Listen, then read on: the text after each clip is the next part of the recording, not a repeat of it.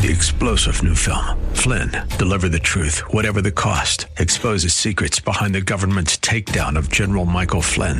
Flynn knew what the intel world had been up to. He ordered the first audit of the use of contractors. This set off alarm bells. He told the truth. He was the most dangerous person for Donald Trump to hire. They had to get rid of Flynn. Flynn, deliver the truth, whatever the cost. Available now. Watch it today. Go to salemnow.com. Salemnow.com. And Jesus so changes lives that the change that he makes results in change that changes communities, changes nations, that changes the world. Welcome to The Barnabas Effect with Paul Purvis, Senior Pastor of Mission Hill Church, a multicultural, multi generational, multiplying church focused on shining the light and love of Jesus Christ like a city on a hill. You're invited to visit any of the three locations in Temple Terrace and Tampa. For information and locations, visit missionhillchurch.com. Now, with today's message, here's Pastor Paul Purvis. Morning, church. Welcome to worship. Whether you're joining us in person, you're online, or if you're one of our two campuses at Six Mile or Lake Carroll, if you're here at Central Campus, would you welcome all of those who are worshiping with us today? We're especially excited that at our Six Mile campus, there are a couple of individuals who are walking through the waters of believers' baptism today. Would you celebrate that with them as well? Can you believe it's still 2020? Oh my goodness. Seems like so far we might have dodged this hurricane. Wonder what's next. So many people are walking through so much. As I drove to church the short couple of miles today, I had a chance to pray with my friend John, who's found himself in the emergency room, and uh, just recognize that there's so much pain in the midst of this pandemic. And that's where our faith comes in. So let me ask you a question. What good is it? What difference does it make?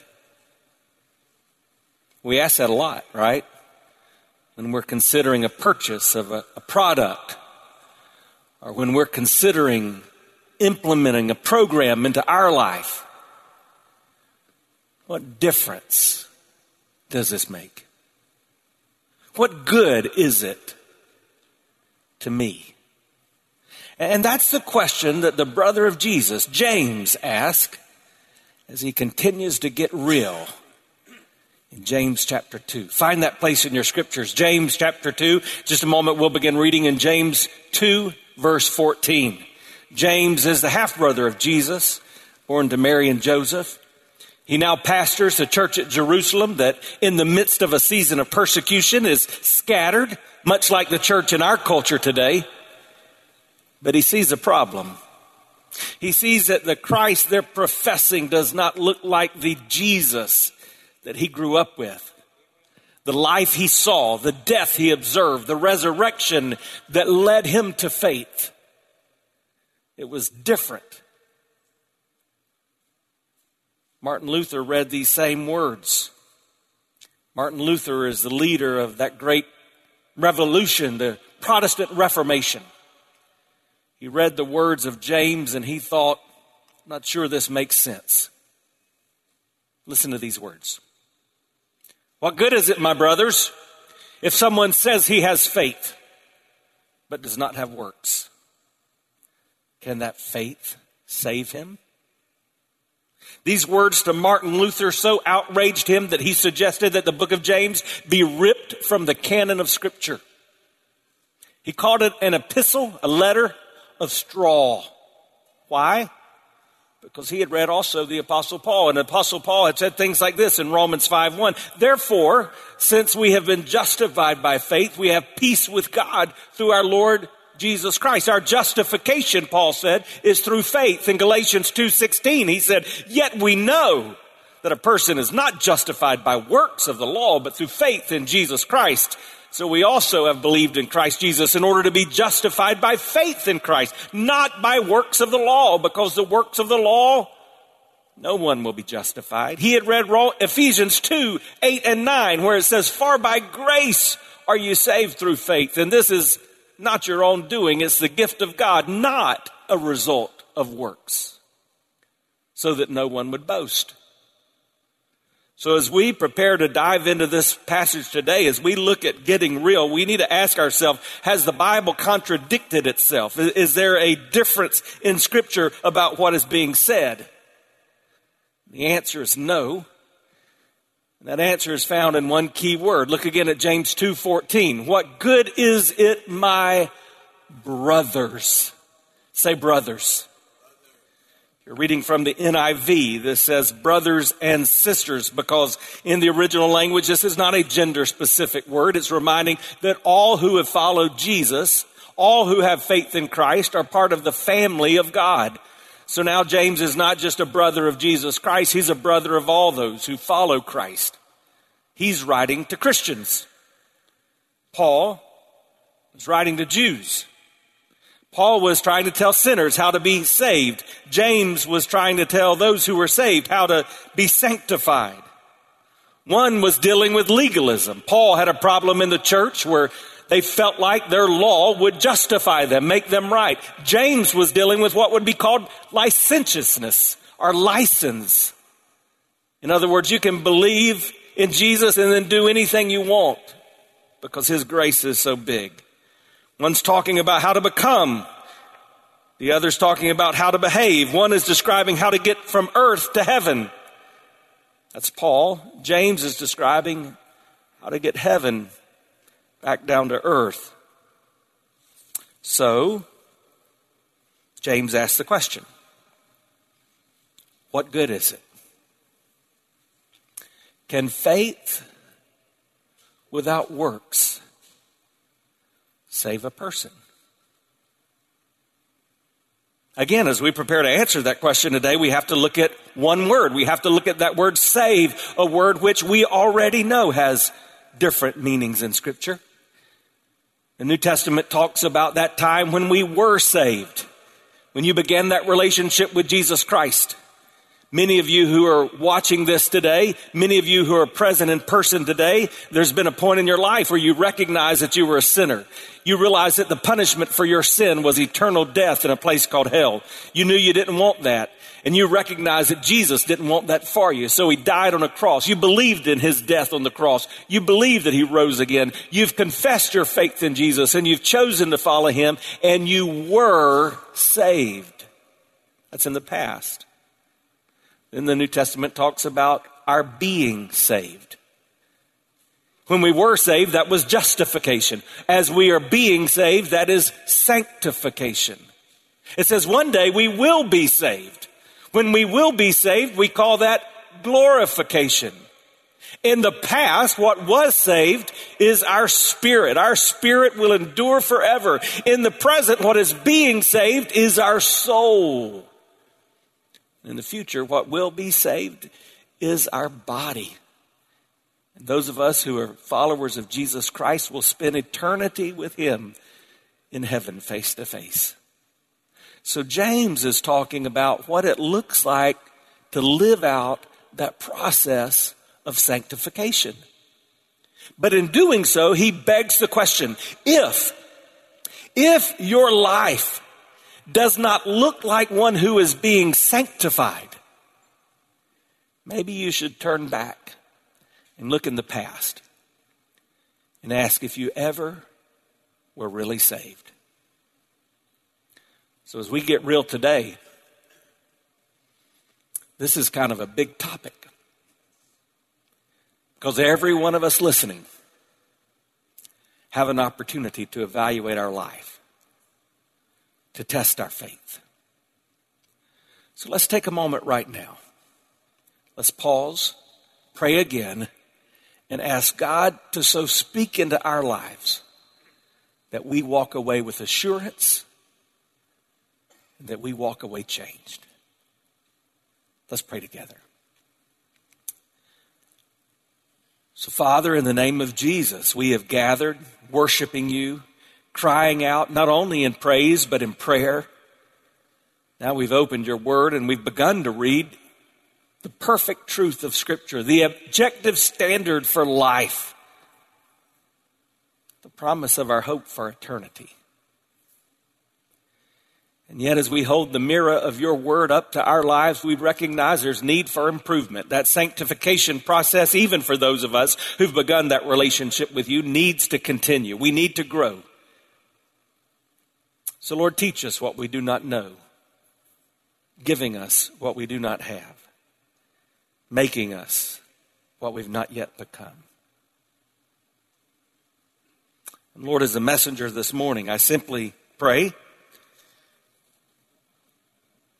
Would you allow the words of my mouth and the meditation of my heart to be pleasing to you? For you, O God, are my strength. You, O God, are my Redeemer. And I ask this in Jesus' name. Amen. I want us to get real as we continue in James but I want you to understand one thing as we go forward. It's really the one truth I want you to get today. Dynamic faith changes you, and the change in you results in change in your little corner of the world. As you look at your life in the reflection of God's Word, you need to ask Has this faith I profess changed me and has the change in me resulted in a change in my little corner of the world? If you've just joined us, you're listening to The Barnabas Effect with Pastor Paul Purvis. Video of the message you're listening to is available when you click the Watch tab at missionhillchurch.com. Thanks for sharing time with us and for sharing your financial gifts by clicking the Give button at missionhillchurch.com. And now, with more of today's message, here's Pastor Paul Purvis. Let's continue to read in the book of James. We'll pick up in James chapter 2 and verse 15. If a brother or sister is poorly clothed and lacking in daily food, and one of you says to them, Go in peace, be warned and filled, without giving them the things needed for the body, what good is that? There's the question again. So also faith by itself. If it does not have works, it's dead. But someone will say, You have faith and I have works. Show me your faith apart from your works, and I'll show you my faith by my works. You believe that God is one, you do well. Even the demons believe and shudder. Do you want to be shown, you foolish person? That faith apart from works is useless? Was not Abraham, our father, justified by works when he offered up his son Isaac on the altar? You see that faith was active along with the works, and, and faith was completed by his works. The scripture was fulfilled that says Abraham believed God, and it was counted to him as righteousness. He was called a friend of God see that a person is justified by works and not by faith alone. And in the same way, was not also Rahab the prostitute justified by works when she received the messengers and sent them out in another way? For as the body apart from the spirit is dead, also faith apart from works is dead. James is trying to tell us that separating faith and works is like separating heat and light from a candle. You look at a candle and you see that that same candle produces both heat and light. It's hard for you to distinguish between the two.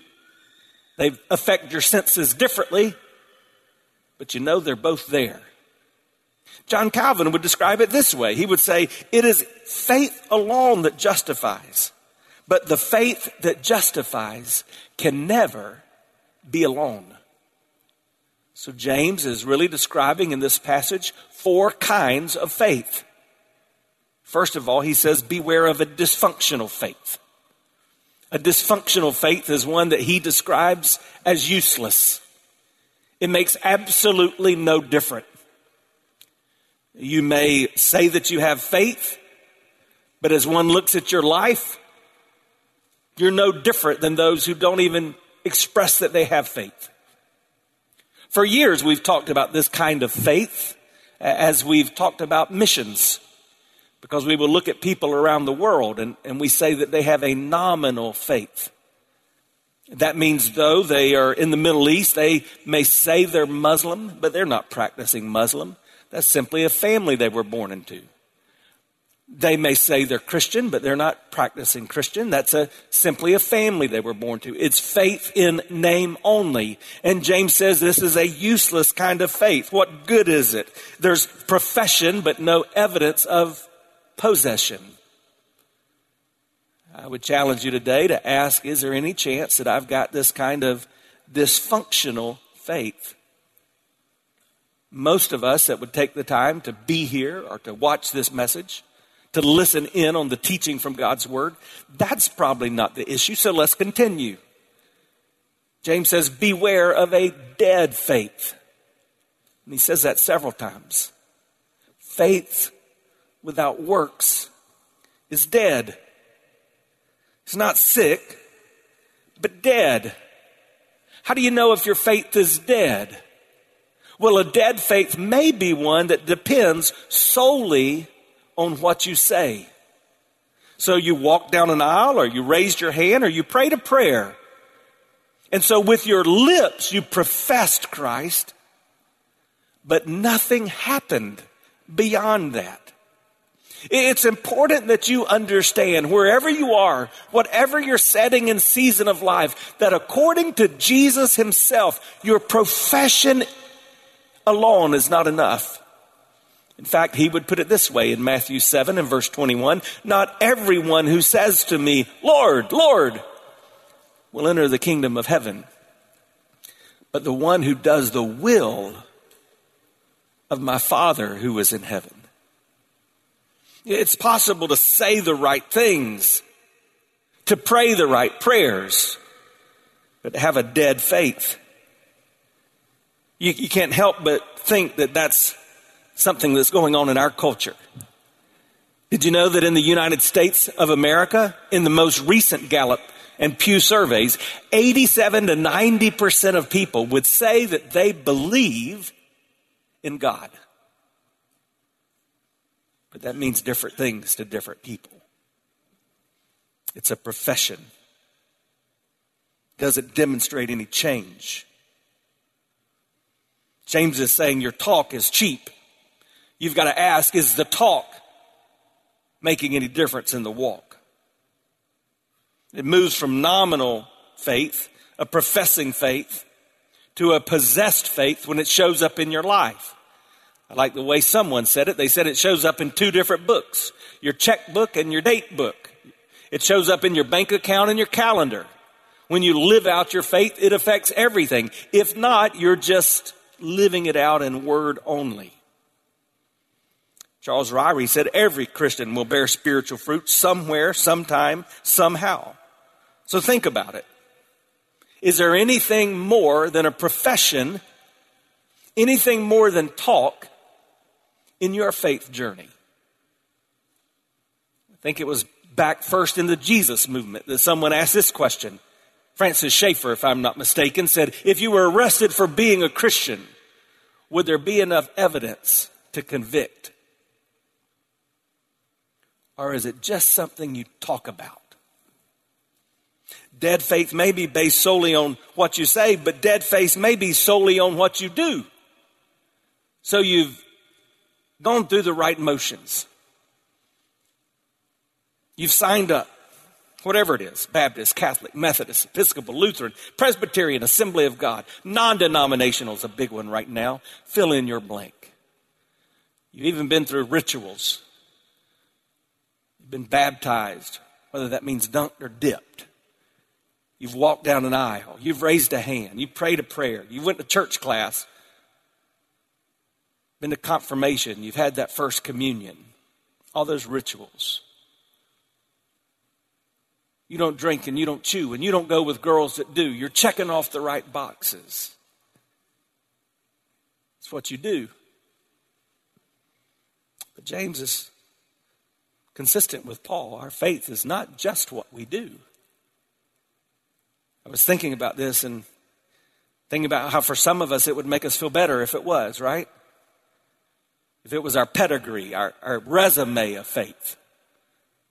We know Paul agreed with James because in Philippians he would say all these things that he has done. He's given his resume in Philippians chapter 3, and then he says, But I count that all as rubbish.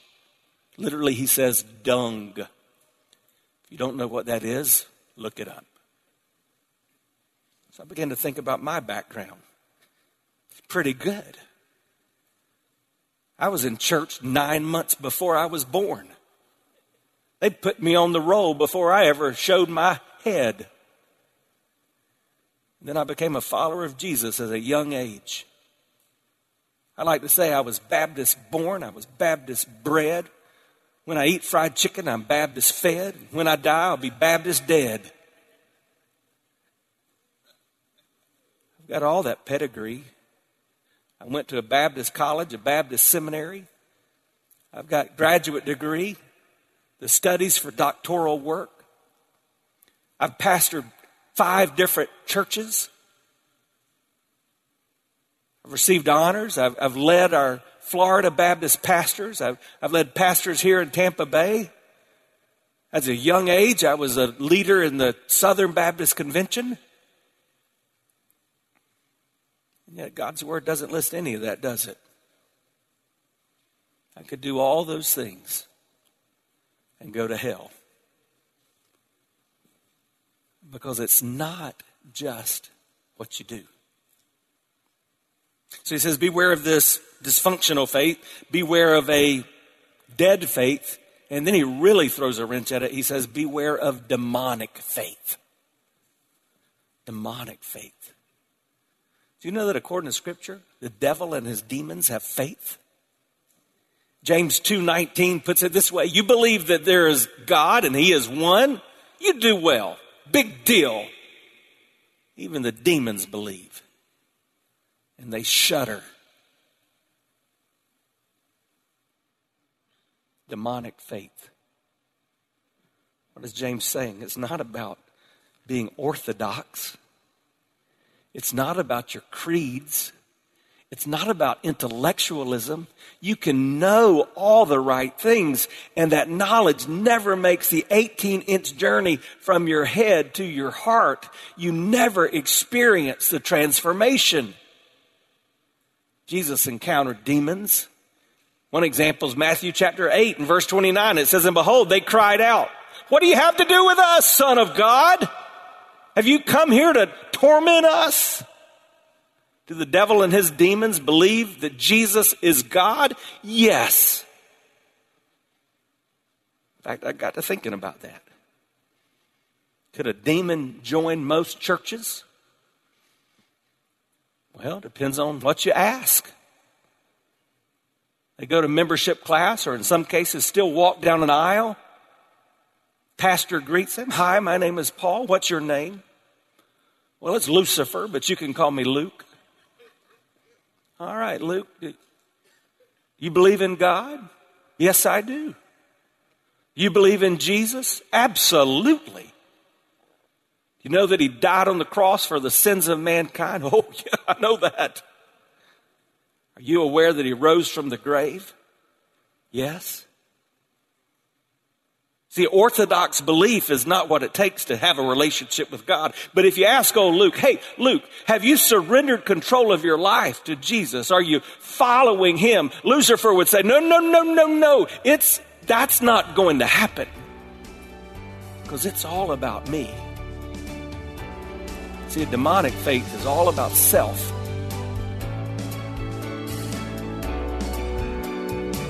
What kind of faith do you have? You've been listening to The Barnabas Effect with Pastor Paul Purvis, an outreach of Mission Hill Church. If you're looking for answers to difficult questions or searching for a church home, you're invited to any of the three locations in Temple Terrace and Tampa. Details and directions at missionhillchurch.com. The Barnabas Effect is here to provide listeners like you with biblical truth and spiritual encouragement, but it can't be done without your financial support go to missionhillchurch.com and click on the Give tab. Your financial support helps us reach those seeking truth about God and themselves. Thank you for giving at missionhillchurch.com. Weekdays at 9 a.m. Be encouraged by The Barnabas Effect with Pastor Paul Purvis on Faith Talk, AM 570 and 910.